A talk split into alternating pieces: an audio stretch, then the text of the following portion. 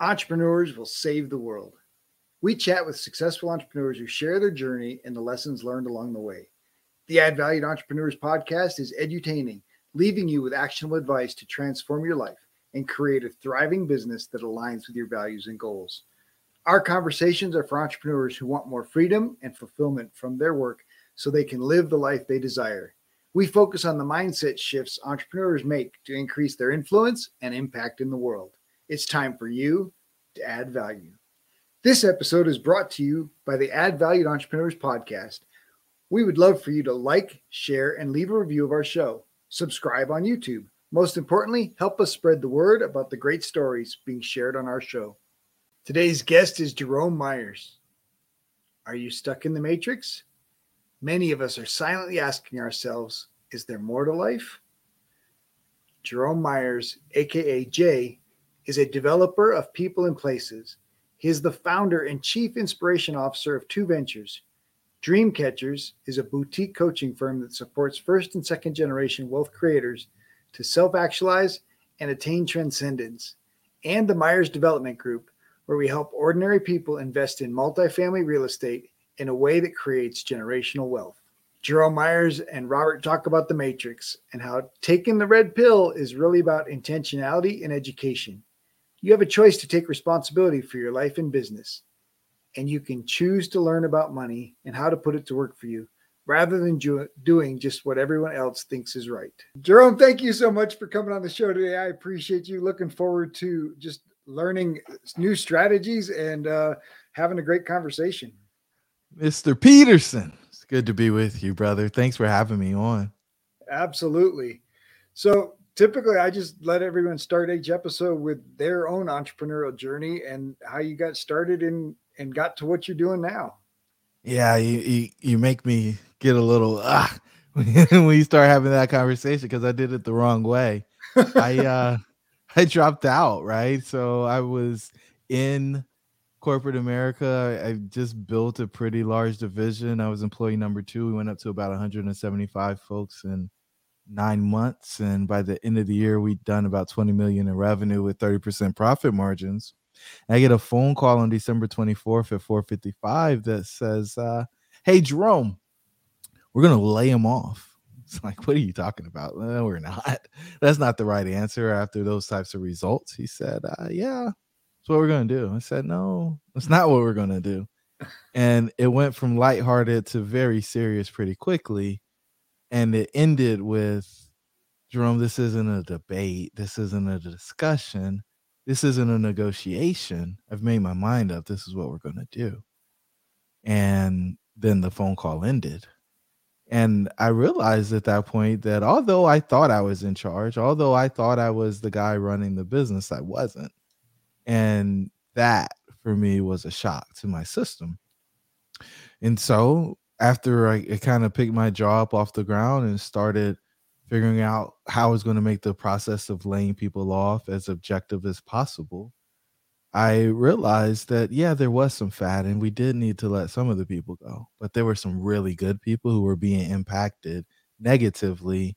And we had plenty of cash. I mean, $6 million of cash where we could have figured out something to help those people move on to another way in helping the business. Hmm. And so we put Humpty Dumpty back together again. We made another run, and it was standing in front of the room a couple of days before Black Friday that I felt like I lost all my leadership credibility because I was telling people not to spend all their money over the weekend, not sure what's going to happen between then and the end of the year and I decided that I was going to exit corporate America at that point because I didn't feel like I actually had control over the business that I was running.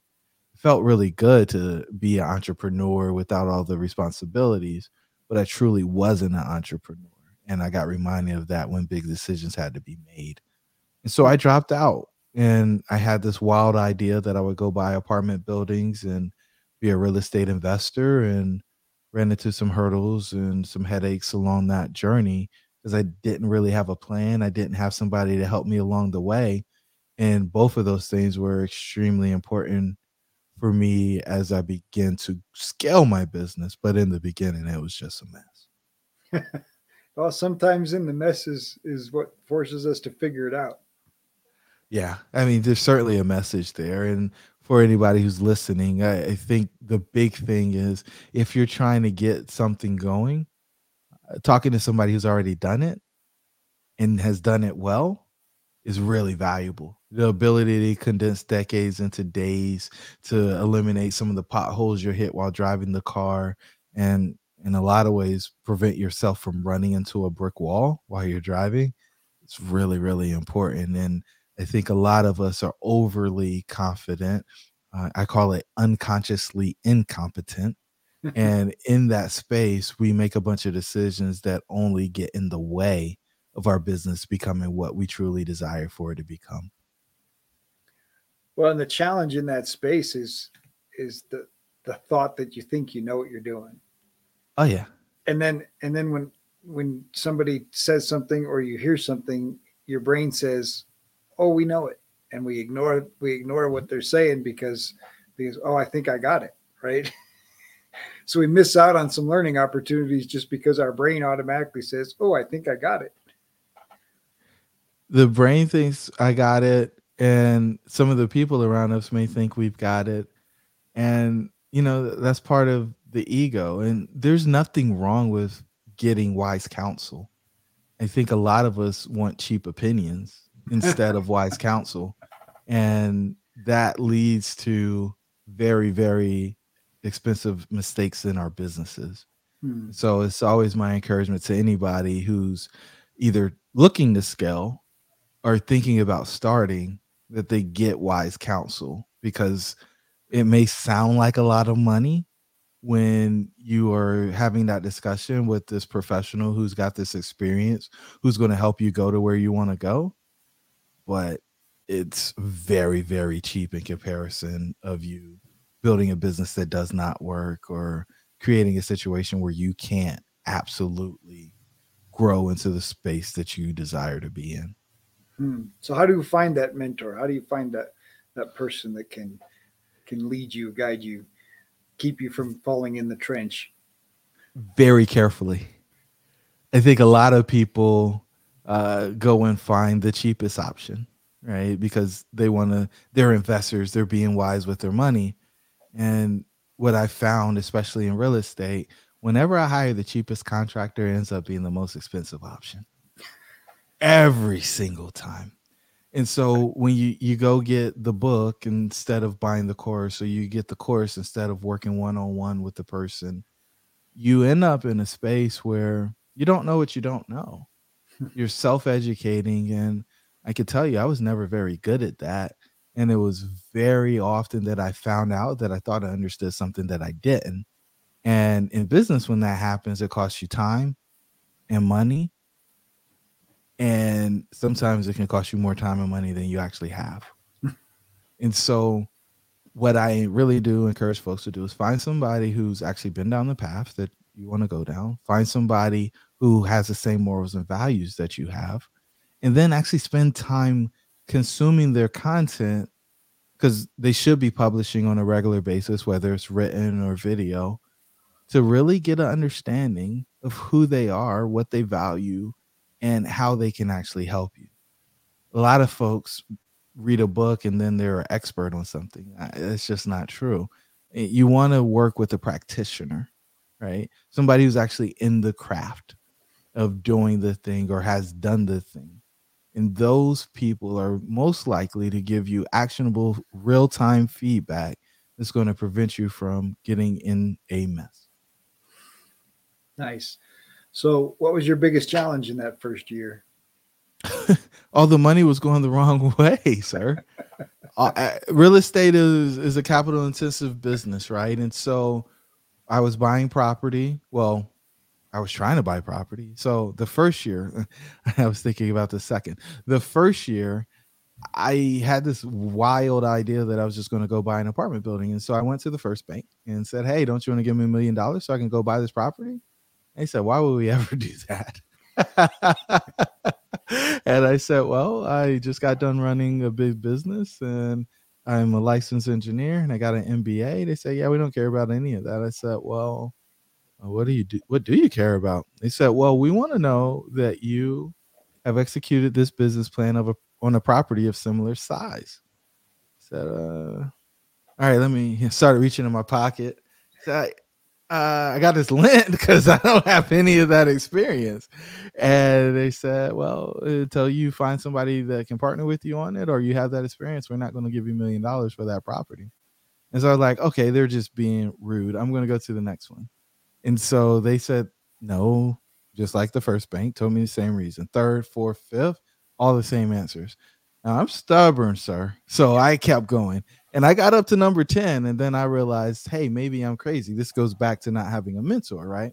Not having a formal course. I was watching videos, listening to podcasts, and I thought that I had this thing licked. I thought I knew what I was doing, but I didn't.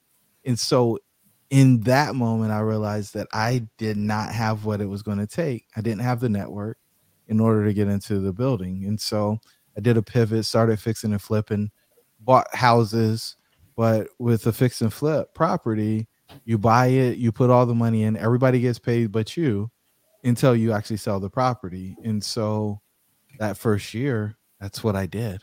I, I bought properties, put money into properties, but I didn't sell anything. And my savings was beginning to dwindle and I started asking questions like, is this going to work? Am I doing the right thing?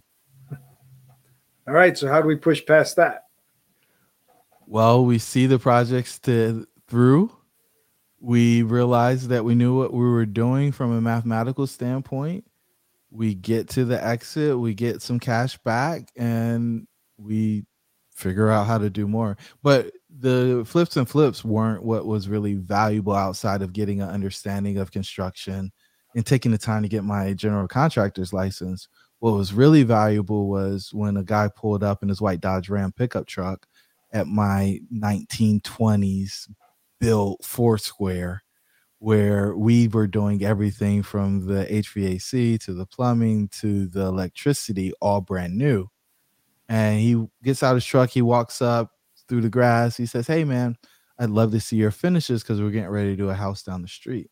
And so, you know, I'm proud at this point because somebody actually wanted to see the work that we were doing. And after being rejected by the bank, I didn't actually think anybody cared about what we were doing. So this was first confirmation for me. So we walk in and he's like, Oh, you took the wall out, and that island is huge. And you didn't do level one, granted, it's like level five or six, and you got the gooseneck sink in this island too. Like, this is really well done. We go upstairs. He's like, Man, that tile in the bathroom is really nice. And look at this flooring. I, I haven't seen anything like this in a while. We're walking back down the stairs, and he's getting ready to walk out the front door. And he stops in the threshold and he says, Hey, do you know anything about that building behind the Chimbo Mart? This is one of the first buildings I tried to buy? I said, Yeah. The 23 unit apartment building? Yeah, absolutely. I know a lot about that building. He said, Well, I'm gonna make an offer on it later today. I said, Oh man, wait, you're the guy I've been looking for. They told me I needed an experienced partner. And there's no way you're making an offer on the deal if you don't have experience. And he kind of looked at me, said, We own a little something. I said, So don't leave me out. I need to be in the deal. He said, Well, what are you going to bring to the table? He said, I, I don't know. That part doesn't matter. Don't leave me out of the deal. You're the guy I've been looking for. The bank said I need an experienced partner. He said, Yeah, I hear you, but what are you going to bring to the table? I said, Listen, man, I've been looking for you for at least six months when the, they told me they weren't going to give me a loan on the property. I want to be in the deal with you. Don't leave me out. And he asked me one more time, what are you going to bring to the table? I said, Look, we'll figure it out. Just don't leave me out. And so he turns red. He gets frustrated. Shuts his, shakes his head, walks down the stairs through the grass, hops in his truck, drives off. And I'm like, this is amazing. I finally got my partner, right? I finally have the experienced partner that I've been looking for. And so time passes. This was Wednesday when this happened. Thursday comes and goes. I'm like, okay, they just need to negotiate a little bit more. Tomorrow's the day. Friday, nothing. I was like, oh, they just had to work through the contract through the weekend. Monday rolls around, comes and goes, nothing. Tuesday, I'm like, all right, what's going on? This guy can't be leaving me out the deal. Still nothing. Friday of the next week comes in. I'm looking there and I'm sitting and I realize I don't even have the guy's phone number to follow up with him. So I just realized that my opportunity to do the deal slipped away. And I'm pretty bummed. And so we keep working on the house, keep working on the house. And Tuesday rolls around, and the guy I used to lend money to when I was in corporate America, who was another rehabber in the area, said, Hey, I got an opportunity to be general contractor on the project that you and I talked about five or six months ago. I told them I was only willing to do it if you were a part of the deal. All right, man, what are we doing? Where are we going? Tomorrow morning, 9 a.m. This location. I'm there. And so the three of us, the guy who didn't call me because I couldn't tell him what I was going to bring to the table, the guy who I helped out in the past, we put a partnership together. We added in the broker and a property manager. And the five of us bought this deal for like $1.3 million. And that's how the apartment business really got started. And that's how the team got structured. But the thing that was important for me was I ended up being the asset manager. And because I was the asset manager, I got interviewed. And that interview ended up in the business journal. That business journal is read by all of the commercial real estate brokers or commercial loan officers in the city. Because my name was in that article, those folks started reaching out and they wanted to know what else I had in the pipeline, what we were going to do with this deal once we got done with construction, and going down the list. So much so that they wanted to have lunch with me so that they could show me what their products were. Now, I didn't know banks had products. I thought they had loans. I didn't know what a pipeline was. I had a deal. And I was like, everything changed for me because magically we closed on a property. And that for me put my whole life in a different stratosphere because we actually closed the deal. And we leveraged those relationships, started building a portfolio in a different city. And that's kind of the trajectory that we went on but it all started from a bunch of mistakes, right? Because if you're an entrepreneur you can't articulate the value you can contribute to a potential partnership, why would anybody partner with you? This isn't charity work. Nobody wants to split the pie up with more people than they absolutely have to. And if you're not able to share what your value is, then why would they do that with you? Well, I think that's a challenge for a lot of entrepreneurs that especially in the new this new online space, this new education yeah. error, info, information error that they they can't articulate their value and they can't you know it, it, with a plumber it's easy right like the pipe's broken i'll fix the pipe yeah. The AC is broken i'll fix the ac it will work again when we're done. You, you know there's the value's obvious but but for education space and for some of those you know we can't make promises right of income. You can't you can't make promises that you know you'll double or triple your income although some people you know unscrupulously put those kind of promises out there. Um, but being able to to state what the value is that you bring you know so that's a great question to be asked right what is the value you're bringing to the table what is the value that that you're you know i'm giving you my money for um, and and for entrepreneurs to to be able to nail that down in that elevator pitch um, really matters because I bet and, now you know the value you bring. Well, it's funny though, right? Because the value question is simply this: What problem can you solve for me? If you can tell the person what problem you can solve for them, and yeah, you do need to spend some time doing some fact finding to figure out what problems they have. But if you can articulate the problem that you can solve for them, you can become valuable very quickly, especially if that problem is creating a lot of pain for the person. Hmm. So good. All right. So, obviously, let's talk about the, collaboration and leveraging relationships. Um, obviously I assume that you you continue to collaborate and continue to leverage relationships for, for growth and and let's talk about the power of of building on that yeah i think collaboration is the secret sauce it's the magic that every entrepreneur who grows anything big uses. You won't have all of the skill sets necessary to achieve the mission that you're placed here to achieve or accomplish.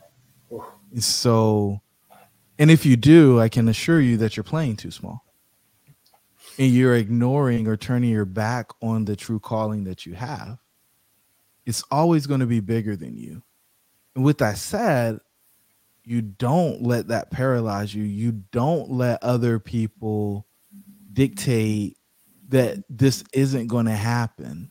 So, for instance, in this situation, with me not being able to articulate my value to my partner at that point, I didn't quit. I didn't stop rehabbing. I didn't stop showing up to work. I didn't stop looking at deals. And it was seeds that I had planted in the past that finally grew for me. And I think a lot of times we plant a seed and we watch that seed. We just hover over that seed, waiting for it to grow. And that is the fastest way to disappointment because the seed's going to grow when the seed's ready to grow. You can't determine whether or not the seed grows.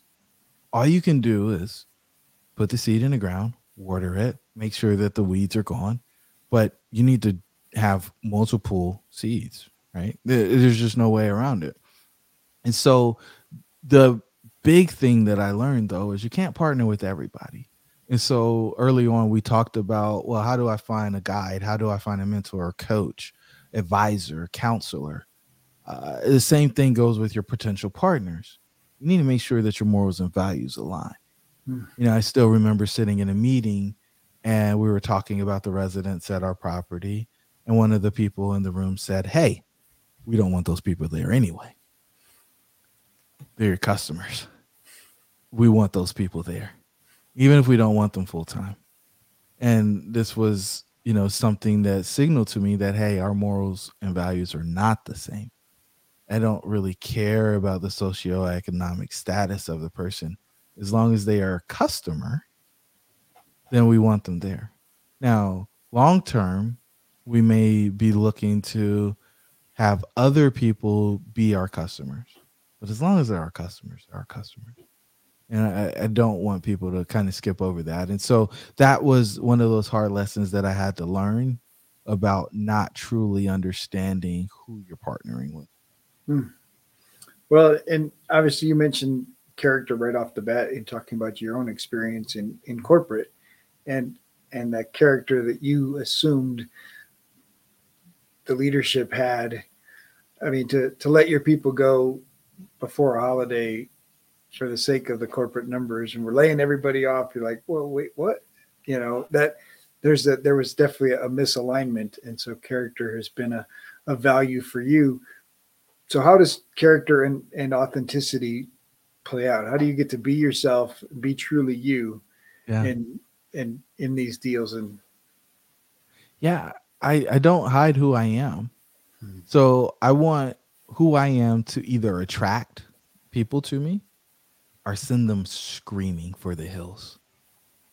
I don't want lukewarm. and I don't want people in the middle, right? I want them thrilled, excited about the opportunity to work with me because of who I am as a person, or I want them repulsed. And I think a lot of people are like, well, they may not like me and they're worried about that. I, I can understand that on maybe religious views or political views. Some of that stuff makes sense. Well, on your true morals and values, I I am who I am. And if we get in a space, let's be clear, doing a business partnership is like getting married. You're tying your financial future together along with a bunch of other things. And if you don't have the same values, you're setting yourself up for failure because there's going to be a disagreement. You're not going to see the world the same way. And in that, space, you will potentially do something erratic. And that erratic thing is probably going to cost somebody, not going to say you, but somebody a lot of money. But if you're the one that's having the visceral reaction, it's probably going to cost you the money. Hmm. So important. So, so let's dig into that just a, a little bit more, right? Uh, power of collaboration, right? You need partners to be able to get do the things that that are necessary. I love uh, earlier you mentioned, you know, if you can do it without help, if you can do it without collaboration, you're probably not, you know, playing big enough. Um, and so, uh, what what is the power of having that bigger dream, that that impossible, you know, nearly impossible thing, to yeah. to drive you? Big, hairy, audacious goal. It if it truly is on purpose, you jump out of bed. You're excited to work on it. You if you're like me, you become obsessed with it, right? And that obsession is healthy when you're applying it against something that's going to improve the state of humanity. Oh. And I think that's what all of us are placed here to do is to make the lives of other people better because of our encounter. But, you know, some of us choose to play at a more primal state. And I understand that. I don't think it's optimal. In fact, I believe it's suboptimal. But if you truly believe that you're here for a reason and you truly value the breath that you have and you feel like you should do something to earn it, then I'm not sure how you can do that with some mediocre or small goal. Hmm. I, I just don't know how those two go together. When when you see the way that life can be fleeting, somebody that you knew is here today and gone tomorrow, usually a really good person. I still remember when I, I was 30 and my buddy Hambone passed away and I was asking myself, how could I still be alive? And that guy, mm-hmm. pound for pound, is one of the best people I've ever met. And really started to take inventory on was I living the life that I should be living? Because I was in a head on accident at 22 where I should have died. I, I don't know why I'm actually still here. I was in a head on accident with a dump truck going 55 miles an hour. Like, Yet, I'm still here. So, I should be doing something with the time I have because I know that my life could be over in the blink of an eye. And I've watched other people who I thought expired prematurely. So, what are you going to do? How do you make the most of it? Right? Because you, let's assume that you only get one walk on the face of the earth for the sake of simplicity what are you saving it for? Well, let's talk about the idea of that that a lot of people have that come from maybe a scarcity mindset that that they they need to play small so that other people aren't embarrassed or they're playing small to satisfy God. Yeah, I, I hear you, Roger. That, but if if we're gonna go to the God thing, uh, I think there's a book that says something along, the lines of "I was made in you, were made in my image." Now I'm paraphrasing, right? I'm taking some liberty there, but I, I think it says something around there. I, I think the essence of the message is there. And I don't think anybody's God, whether you believe in Allah, uh, I, I don't believe anybody's God is small in any way, shape, or form. In fact, I'm not sure why anybody would be inspired to follow a small God.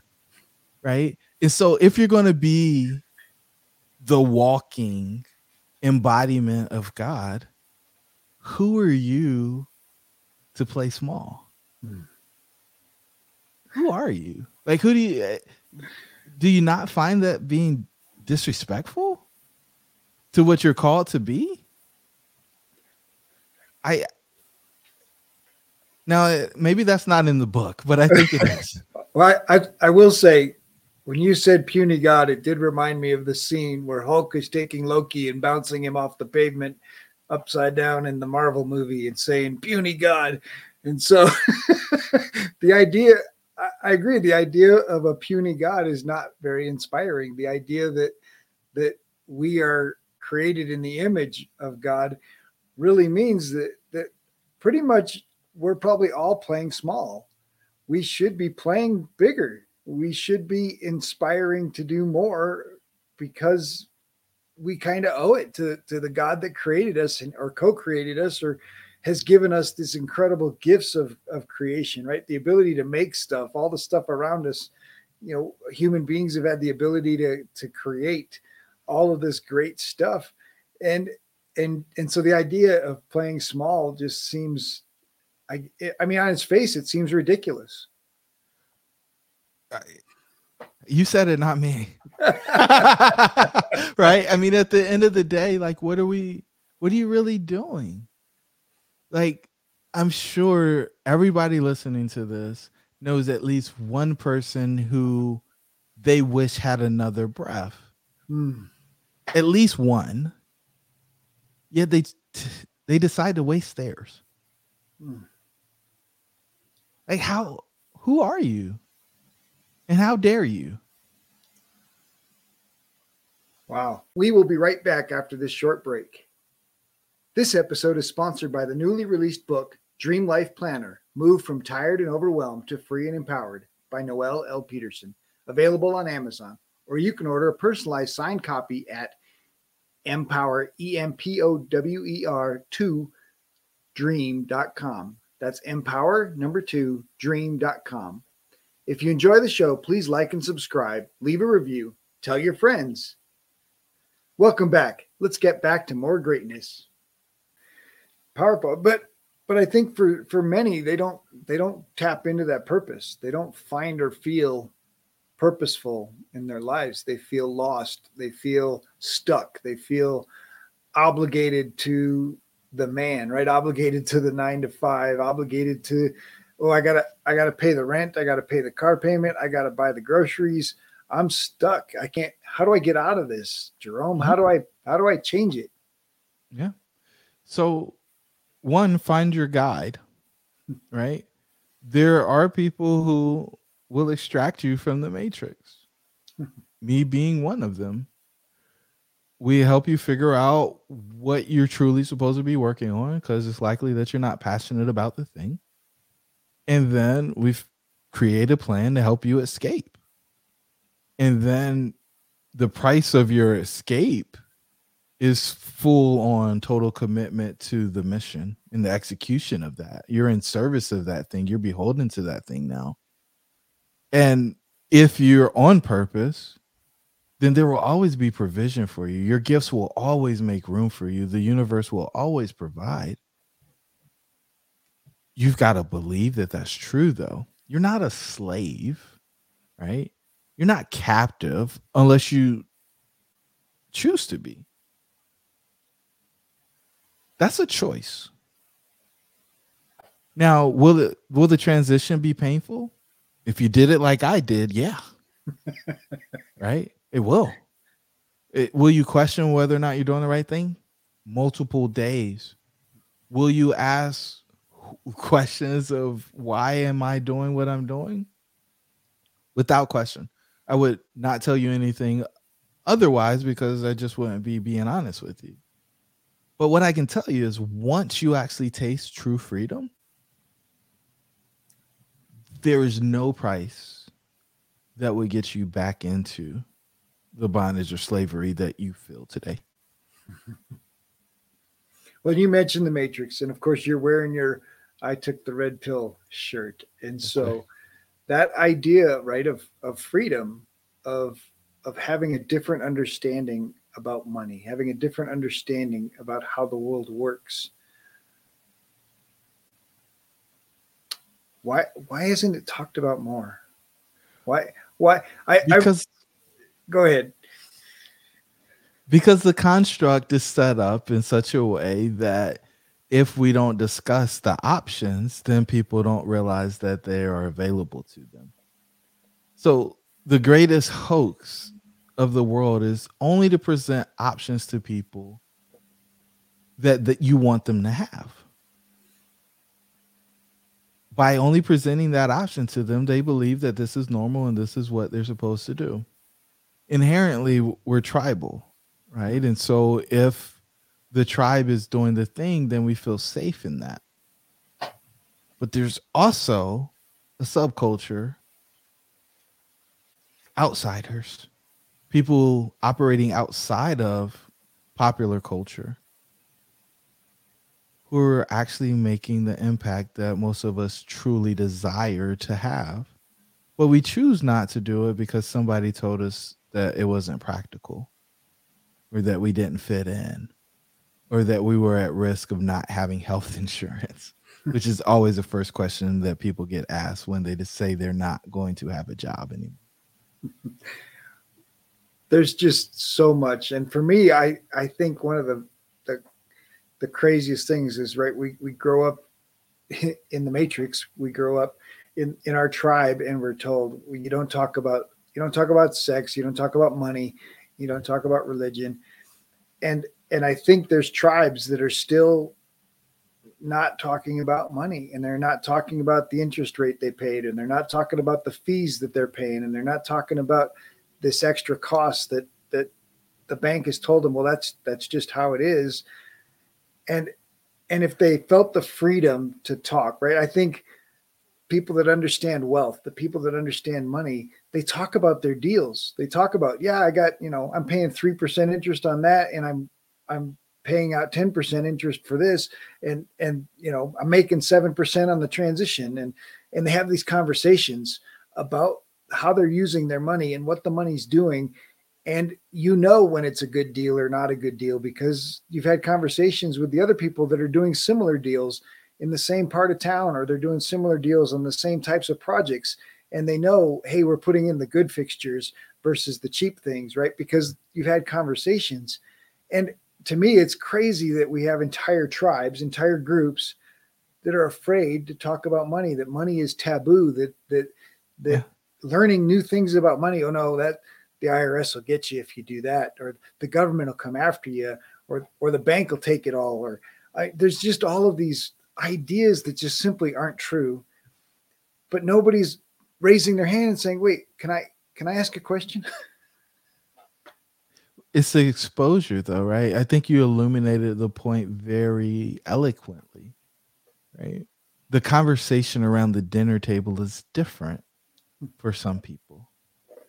The things that you talk about when you're at Cars and Coffee or at the golf club course or at the basketball court or, or the conversation's different.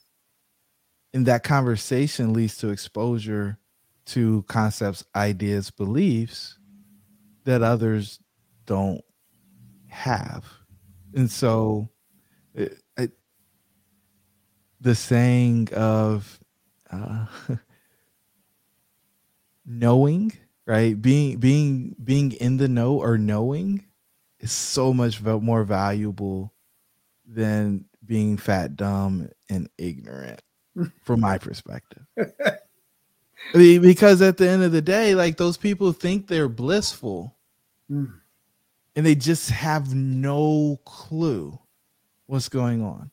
Just like all the apps that are free, I don't think people realize that they're the product, right? Right. It's free to you because they're selling your stuff to somebody else, whether you want them to have it or not.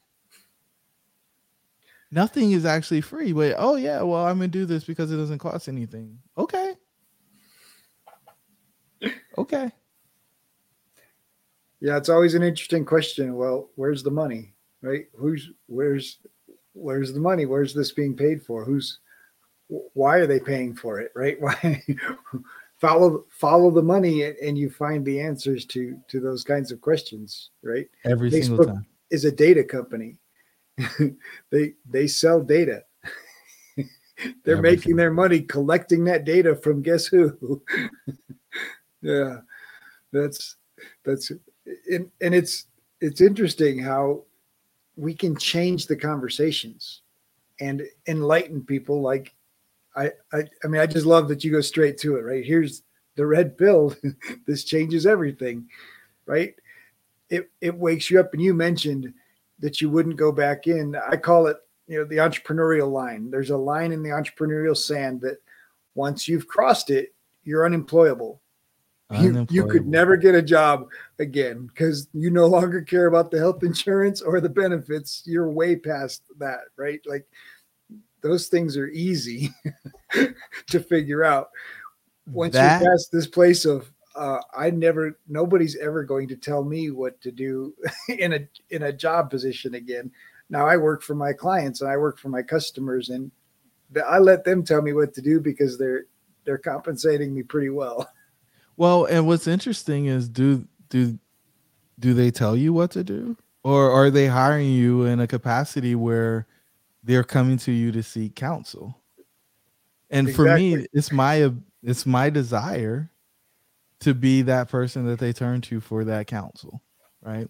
How do we do this? Okay, well, I believe we should do this, this, and this. Now, they can always say, no, I don't want to. And that's fine. We'll figure out another way where we can support them. But if you're if you're working hard and becoming that person who's best in industry, uh, they're probably going to listen to you, especially if you charge a lot of money because it better well, work, right? Right. Well, and and then they work harder, right? The value percent. the value is an energy exchange. The price is an energy exchange, and so if you have a low price product that's got low value, and it'll be not just perceived low value, its real value is low because because you don't value it very high. But you have a high value product, and you charge a high value. The person values it much higher when they're making a larger investment. And then they're much further engaged in in participating in their own future. 1000% and i think a lot of people are scared of that. But what most folks don't realize is pricing is part of brand. Pricing is part of brand. Absolutely. So let's talk a little bit more. You you mentioned the, the community you mentioned purpose. Obviously you're a purpose driven guy. You, you you're talked about the good of humanity that that all of us as entrepreneurs have something inside of us to to solve a problem to provide a solution to to serve our fellow humans in some great way. I think every human has that. Entrepreneurs are the ones that tap into it.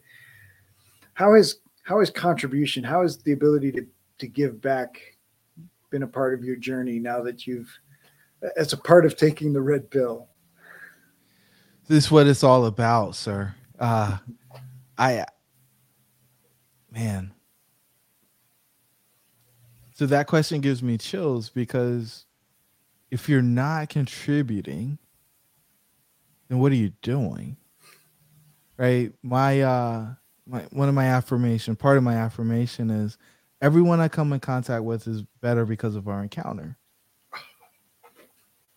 Right. Everybody that I come in contact with is better because of our encounter. They might not enjoy our encounter, but it's my ambition to help them get further along on their journey, whatever that is. Even if it's pointing out something that nobody else will tell them. Hey, you got something green in between your front two teeth. right. I think that might make their life a little bit better. So the give back, the ability to connect, the desire, the interest in making the human condition better is what my life is all about at this point. When I left corporate America, I made a very distinct decision that I was not going to do things because of money. Right? I would charge money to do things, but I wasn't doing it for the money. Mm-hmm. There always had to be something else. The money was just there to show accountability and to be a measuring stick of value. Hmm. That's all it is for. Because at the end of the day, money is only a tool, right? It's not good or bad. In fact, I think it's inherently good, especially if it's in the hands of good people. Absolutely. Because those good people can then use that to amplify messages, fund things that might not get funded otherwise, keep going down the list. At the end of the day, my goal is to have impact. And so we've got this crazy model. In the red pill, yes, we, we talk about the matrix, but the red pill is our model for a centered life. And it's got six levels, right? And those six levels are self image, relationship, work. Those first three, we'll stop there. I won't give you all six at once. I don't want to confuse you. Self image, relationship, and work. Those are all the stress in your life right? And so the first thing we do is we turn down the volume on the stress. Because if we can turn down the volume on the stress, then you don't need to numb it. And majority of people that I know who say, "Hey, I need to take the edge off," are not going to go do something healthy. In fact, I think they're going to do something that is self-sabotaging. Right? They're they're going to negatively impact their health. So we want to turn down the volume so you don't need to numb the highs and the lows.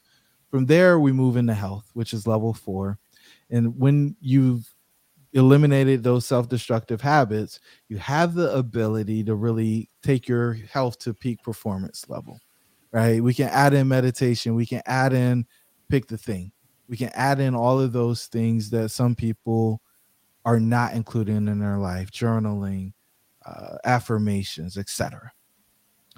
From there, we go to level five, which is prosperity.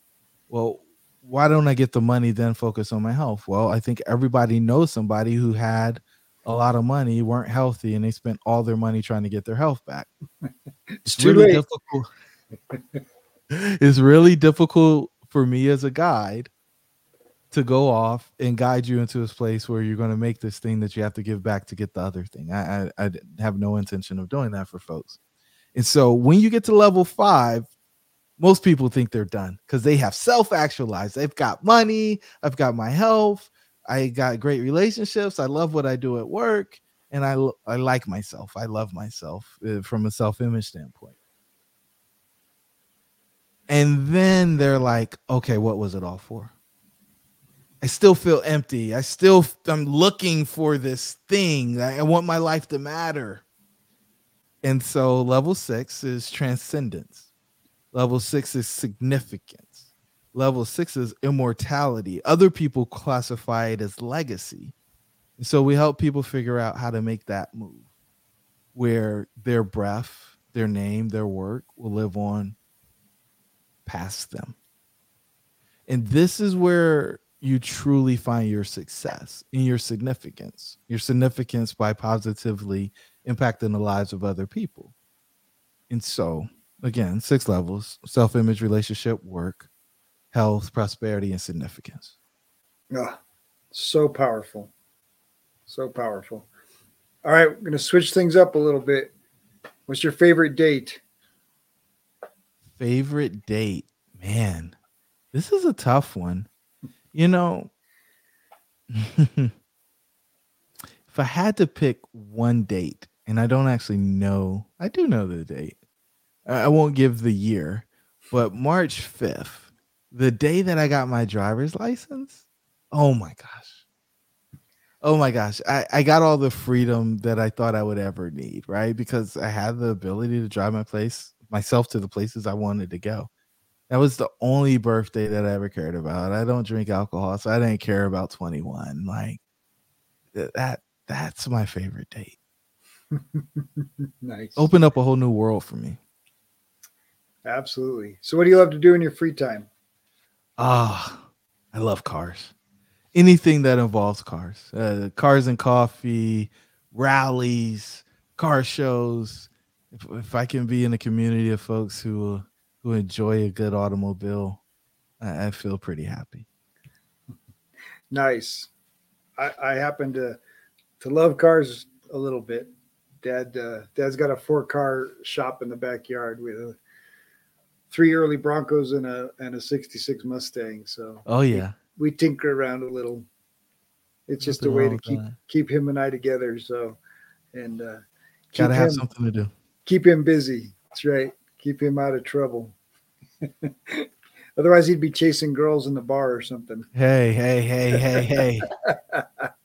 Don't tell the secrets. Oh, so you mentioned some routine things in there. Um, what are what are some routines that are non-negotiables for you? Ah, oh, journal, meditate, read, practice my Spanish, little jog. Uh, than some type of self development, uh, podcast, book, uh, some video on YouTube. Um, you know, th- those are the things that I, I do at least five out of seven mornings a week. Nice. All right, what are we practicing the Spanish for? I just like the idea of being able to speak another language. And even if I'm not fluent, being able to understand what other people are saying to me and the majority of our travel is either uh, the Caribbean or Africa, and so we just felt like that was the language that was most likely to be spoken if we were in a foreign land. Nice. So I've been to the one little country in Africa that Spanish is their trade language. so it's a it's not a friendly little country, but they do speak Spanish as a trade language. So I love uh, both of those places. Lived in South America for ten years, and then wow. traveled to Africa seven times. So love love both those places, and hope to go back and take teams to do business development to share stories like this and encourage yeah. people to to to believe in themselves and and believe in possibility and abundance. That's outstanding there. Yeah, that's. So, that's real work. That's mission hope, work there. Hope hope we're taking Jerome with us on one of these trips. Hey, let's do something. You're you're learning the Spanish. We'll put it to work. So, how important is play and fun? More important than the work, right? I, you have to enjoy it. Right? I, know people who ah, I'm on to the next thing, and they're beating their chests about how they didn't celebrate or enjoy the accomplishment or their achievement. And I think there's a fundamental flaw in that approach. Fundamentally, I believe it's flawed. I think we're put here to work, but also to enjoy the fruits of those labors. I, if you can enjoy it, then what was the point? Because anything else, I believe, is just ego, and uh, ego has a lot of acronyms, a lot of alternative meetings, and uh, I haven't found one that's positive yet. It's true. It's typically getting in the way. Every single time. I still remember I was, I don't know, it must have been 2012 or so. I wrote a poem called Suicide or Homicide. And it was about getting rid of the ego, right? How do you get rid of your ego so that you're able to serve at a level that most people wouldn't be able to comprehend? And is that suicide or is that homicide? Because it's an inside job. Nobody can do that for you. Mm-hmm. You've got to make that decision. That's definitely an interesting take. It, it absolutely has to be done for yourself. And the idea that, that you know, I believe the highest frequency, right, is unconditional love. Thousand percent. And, and that's only love, law. Love yeah. without that's love without ego, right? yeah. And and we can probably only aspire to be there, but in the aspiration of that, you wrestle with the ego, and and you know we we need pride to be good. We need confidence to to do our work, and so there there's always that wrestling match between, you know, pride and humility.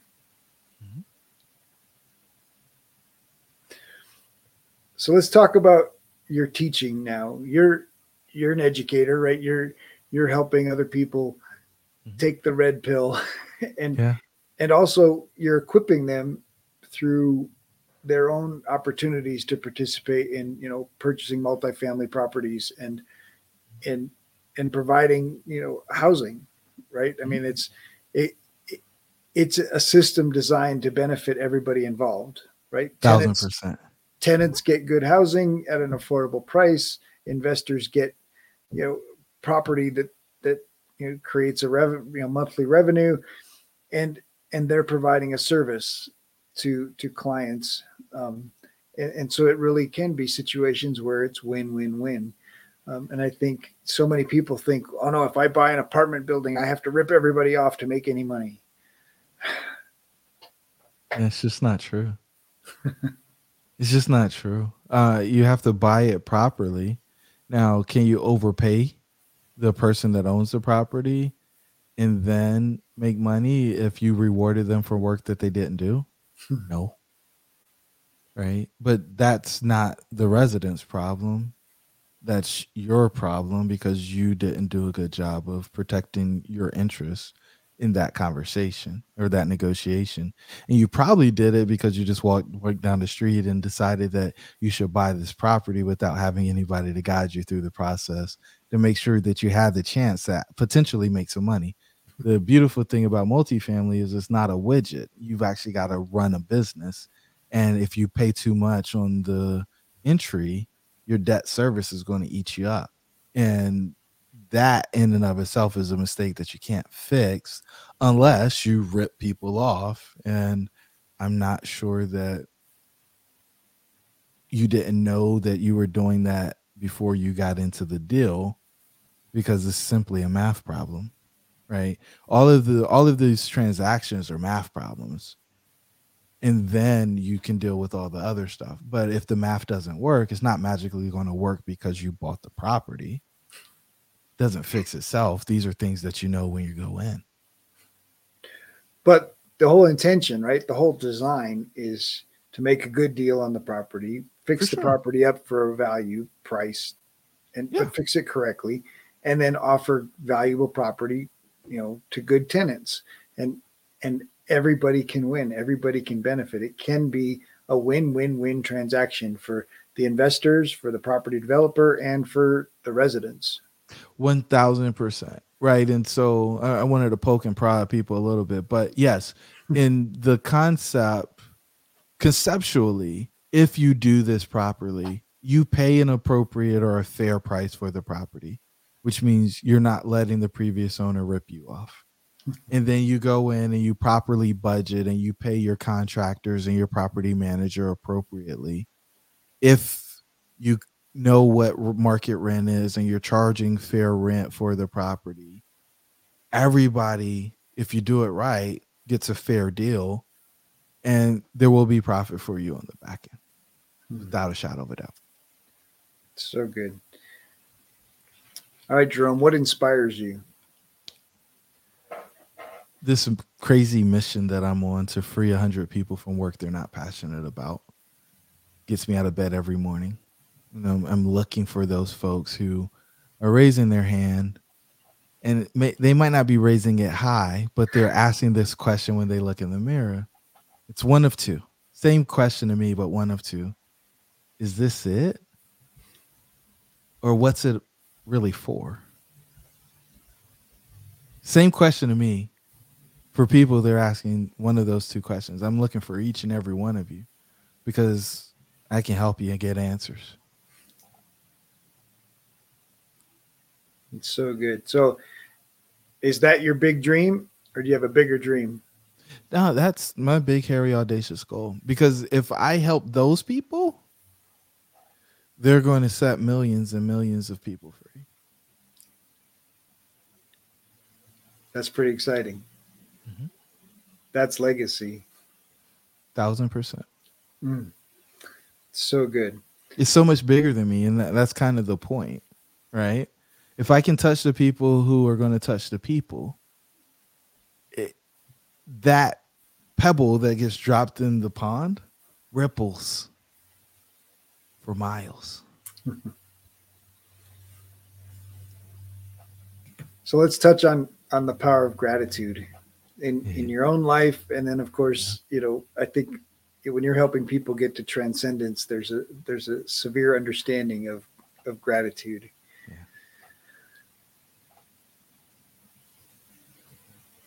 So gratitude is everything, right?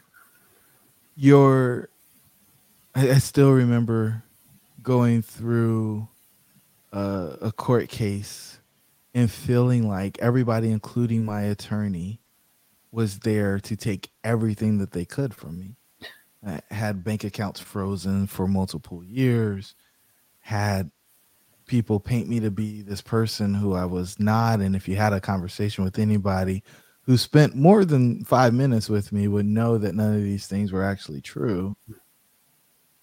We we go th- through that. And for the life of me i can't understand why i'm being attacked the way i'm being attacked. And i'm so grateful for that. I'm so grateful for that experience i'm so grateful for what those requirements that were placed on me on the back side of that did for the way that i saw the world and what was possible for me uh I, I, I I'm grateful for my ability to forgive and understand what people will do when I know they're desperate. And that for me just gives me a whole new outlook on life. And it also gives me this insatiable desire to achieve more than anybody believed was possible after they piled all of that stuff on top of me. Mm. You talked about a seed earlier, or maybe I did. They buried a seed. And I promise you, this oak tree that's going to come from the seed that was buried is going to make people wish that they might have been a little bit nicer because they just miss out on all of the fruit of that tree. They miss out on all of it. And what they got when they took what they took, it's a fraction. Hmm. It's not even it's not even noticeable anymore. Man, that's so good. All right, so you spent the last hour with a, an entrepreneur and shared together, and you want to leave them with Jerome's words of wisdom. What would you share? Your dreams should be real. And if you haven't heard that recently, if you haven't heard that since you were a kid, you are now responsible for it. You made it all the way to the end of this episode. And now I got you. You can't get away from that. That thing's going to haunt you, keep you up at night if you're not actually walking in purpose and doing what you're supposed to be doing. That dream doesn't get dropped on you if you don't have capacity to do it. And so you ignoring it, you're potentially sabotaging somebody who's counting on you to do that thing. Mm. And I, I, don't I don't ever want to be the person that lets somebody else down. Man. So powerful. Jerome, thank you so much for taking the time today. What a great conversation. I appreciate you and uh, man, you you dropped some some heavy wisdom and shared from your heart and I really appreciate it. So grateful for the opportunity. Thank you for having me. If you enjoyed the show, please like, subscribe, or leave a review. We have a free gift for you at addvaluemindset.com. That's addvaluemindset.com. We've collected some of the best mindset secrets shared by successful entrepreneurs on our podcast, and we want to give them to you for free. addvaluemindset.com. In our next episode, Dr. Barb Hewson and Robert talk about dance and the power of movement in changing the brain. Dr. Barb has a secret acronym she uses with dance to help people understand the need for personal growth and development. We also share a little bit in common about mediating and marriage.